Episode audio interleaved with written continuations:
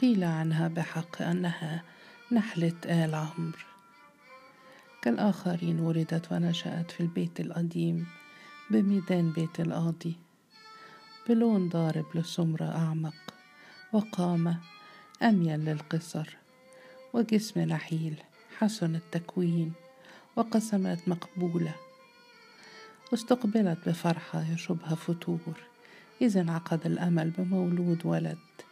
ولكنها بحكم سنها مارست الأمومة لإخوتها وأخواتها منذ الصبا وكانت نجية أمها ووريثة تراثها ولم تخلو أيضا من قدر من الدين الصحيح. أما براعتها في فنون البيت من طهي وتنظيف وشغل الإبرة فكان مضرب الأمثال. وتعلمت في الكتاب أشياء وفكت الخط.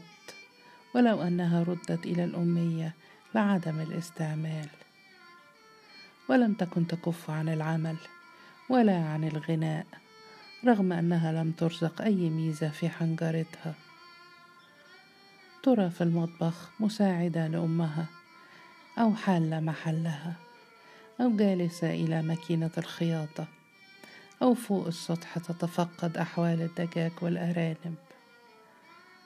وعندما اكتظ البيت بعامر ومطرية وسميرة وحبيبة وحامد وقاسم لعبت دور نائبة الأم وأسهمت في اللعب والسرور والصراخ والعراك وتفوقت في كل ذلك. وقد اكتسبت منزلة لم يشاركها فيها أحد وحافظت عليها حتى آخر العمر. وقاسمت الجميع همومهم رغم ثقل همومها وآمنت بأمها واعتبرتها من صاحبات الكرامات.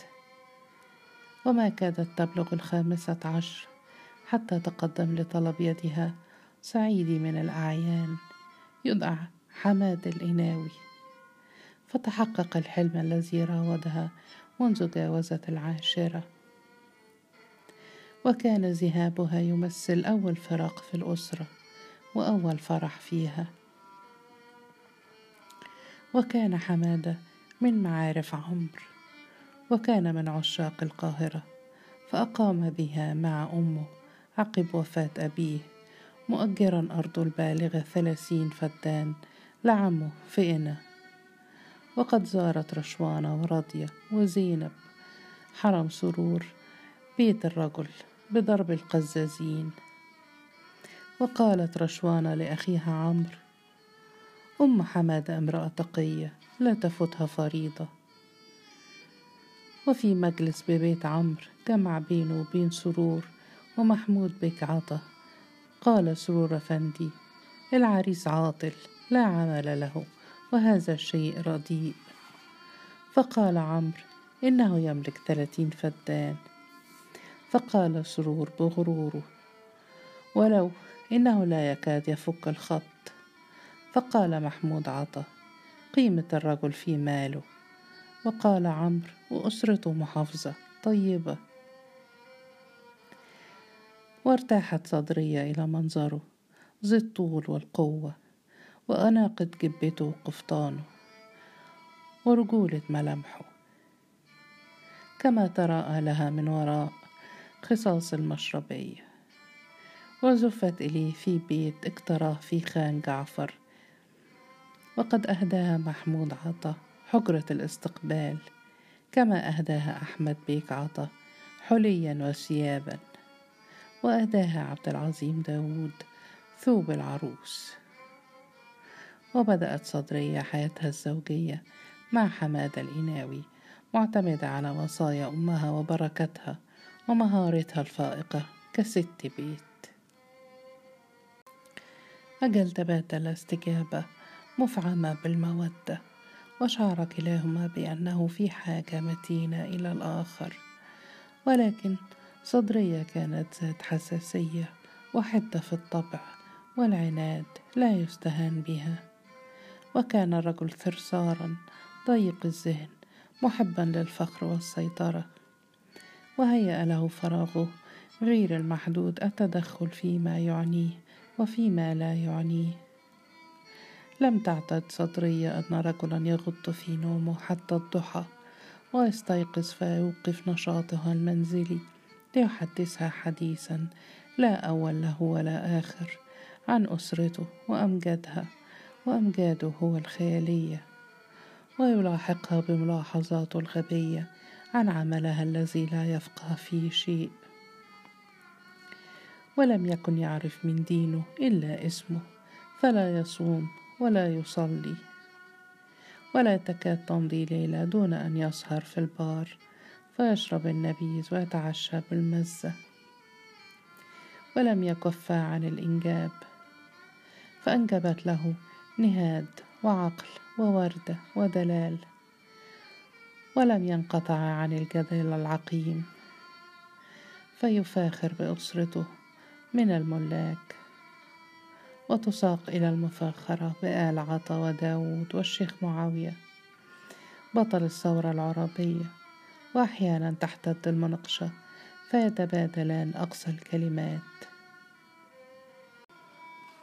وكانت صدرية حريصة على كتم بخار حلتها تحت غطائها المحكم. وعلى حل مشاكلها بنفسها دون إشراك أهلها فيها. ولكن راضية كانت تفطن إلى أشياء بحي غريزتها وأيضا بما لمسته في الرجل من ثرثرة موجعة على الرأس. وقالت لابنتها الزوجة يجب أن تكون طبيبة. فقالت صدرية عليك بزيارة الأضرحة المفيدة لهذه الحالة. فقالت راضية وما جدوى زيارة الأضرحة في هذه الحال العلاج الناجح في قطع لسانه. والواقع أن أذى صرصرته لم يقتصر على زوجته ولكنه جاوزها بزياراته إلى آل عمرو وسرور والمراكيب وداود. حتى صار نادرة في الأسرة كلها. وتبين لها بعد ذلك أن عينه لا تعرف الحياء.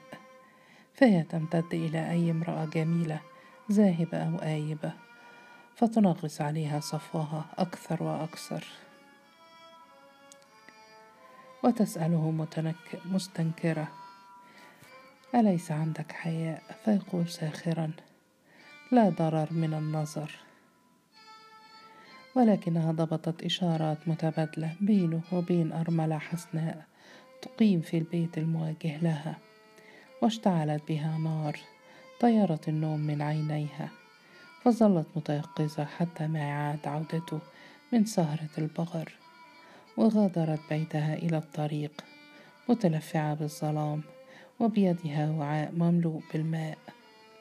وجاء الرجل يشق الظلماء فأحست بباب البيت الأرملة وهو يفتح وشبحها يتخايل في مدخله وتوقف الرجل.